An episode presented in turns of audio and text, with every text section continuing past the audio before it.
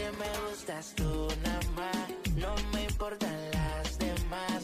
Una vaina. I just wanna die today. I just wanna die. I don't wanna be alive. I don't wanna be alive. Bueno, hoy es el día de, internacional de, de la concientización para lo del suicidio, ¿verdad?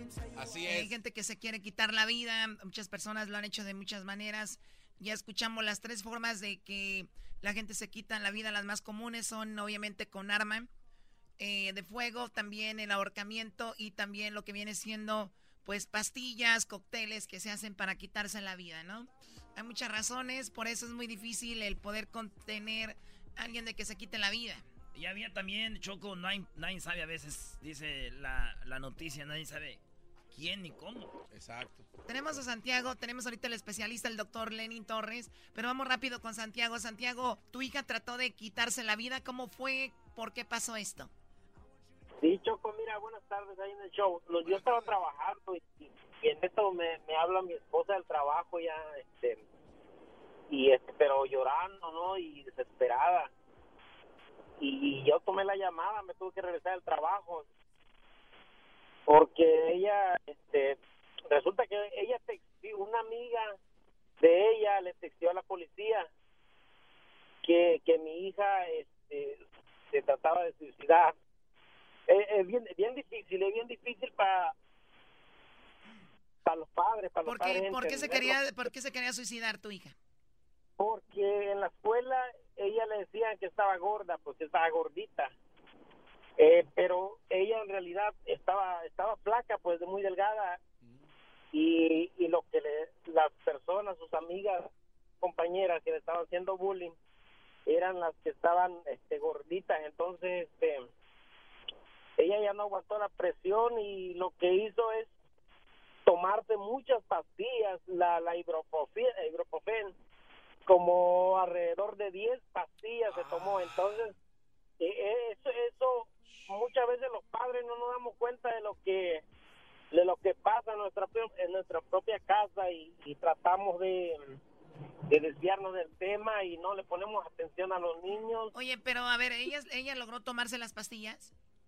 ella ella logró tomarse las pastillas y en este caso la, la amiga de ella le habló al 911 y mi esposa se sorprendió, llegó la ambulancia, la policía a la casa y tocaron y preguntaron por mi hija y mi esposa le dijo, no, todo estaba bien, pero mi, mi hija estaba en, el- en su cuarto donde su ella no se da cuenta, sí, y, y ya fueron y revisarlo y, y sí es cierto, estaba este estaba muy mal, pero no, el acceso que la pastilla no es muy fuerte, pero sí quita el dolor, todos sabemos, pero no es tan, tanto así delicado.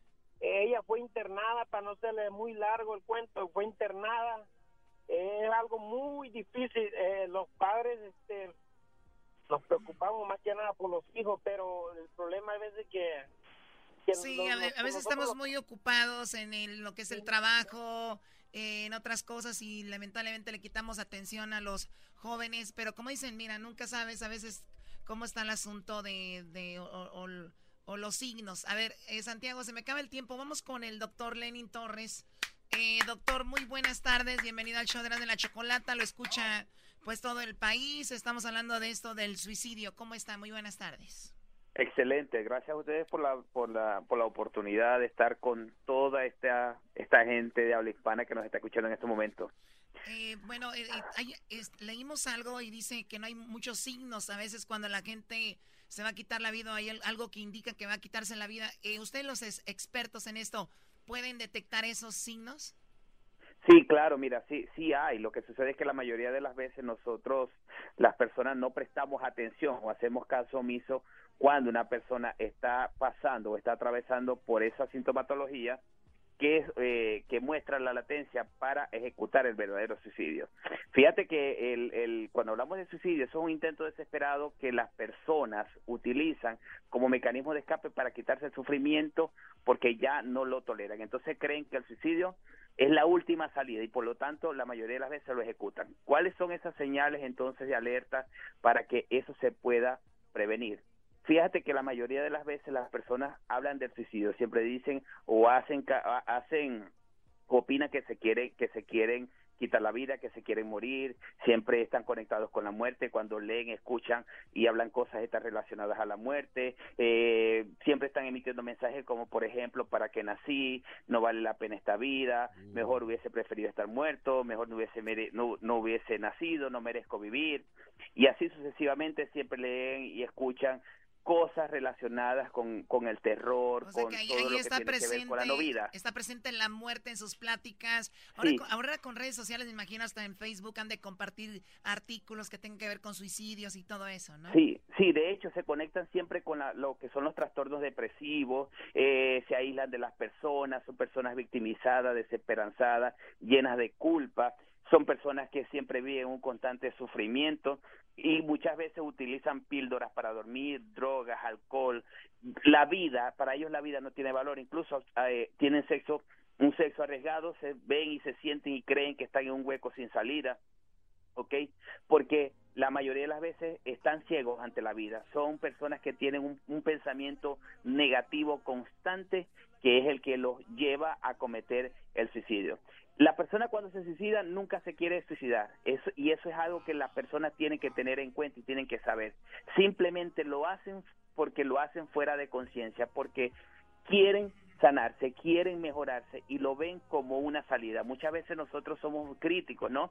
Ante la, ante esa situación y muchas veces decimos la vida es tan hermosa y por qué la persona termina suicidándose porque lo hace de manera inconsciente, porque simplemente la persona tiene un dolor y es un dolor del alma, un dolor que no sabe cómo sanar y que la mayoría de las veces eh, eh, repercute o se hace eh, más o hace más énfasis es en las personas que tienen depresión, las personas que tienen trastornos de ansiedad, que tienen algún trastorno bipolar o tienen algún trastorno a nivel mental, incluso la esquizofrenia.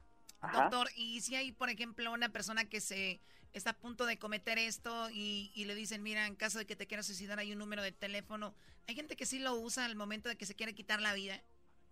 Sí, yo creo, yo creo, yo creo que la, mejor ayuda que tú le puedes dar a una persona que está en esta etapa de suicidio, que tiene los síntomas de suicidio, es no juzgar, no criticar, ¿ok? Porque la mayoría de las veces uno lo que le dice, no, chico, mira, no, ¿para qué te vas a quitar la vida? No, no cometas esa locura. Yo creo que ese es uno de los peores errores que uno puede cometer. Aquí uno tiene que, este, simplemente ofrecer esperanza, este, hacerle sentir que es importante porque yo creo que una vez que tú le dices a la persona, mira, yo creo que a lo mejor esa no es la solución, tú eres importante para la vida, tú eres importante para la humanidad, hay que hacerle saber a esa persona todo lo positivo que le puede ofrecer y lo que vale como ser humano, porque una vez, mira, hay veces un saludo puede, puede salvar a una persona del suicidio, un buenos días, un hola, ¿cómo estás?, un abrazo, el simple hecho de escuchar a esa persona que viene, que viene con esa carga emocional y que muchas veces no le prestamos atención porque lo vive repitiendo, repitiendo, repitiendo y a muchas personas eh, eh, eh, comúnmente les cansa escuchar a esas personas que, están en una monotonía con esa actitud de quitarse la vida, entonces la mayoría de las veces lo que hacemos es que le sacamos, le sacamos el cuerpo y los evitamos, ¿no? Y aquí yo creo que cuando los evitamos, los involucramos o lo, los empujamos más hacia el suicidio. Entonces aquí lo que hay que hacer es ofrecerle ayuda, decirle, mira, yo no a lo mejor yo no soy terapeuta, pero sí puedes buscar ayuda, puedes llamar a un número que, que está a la, a la mano de todos, ¿ok? Para la prevención del suicidio y que simplemente hay que estar allí pendiente. No hay que este, hacerle el caso personal, pero sí ofrecer eh, el apoyo moral, el apoyo eh, psicológico momentáneo que tiene que ver con ofrecerle esperanza de vida. Oye, eh, eh, estaba leyendo yo algo hace rato, Choco, que dicen, no sé, doctor, ¿usted de acuerdo? Que lo peor que le puede decir una persona que se va a suicidar es decirle, no pasa nada, no todo está bien es lo peor que le digas, porque no, no todo está bien y sí pasa, por eso se va a quitar la vida.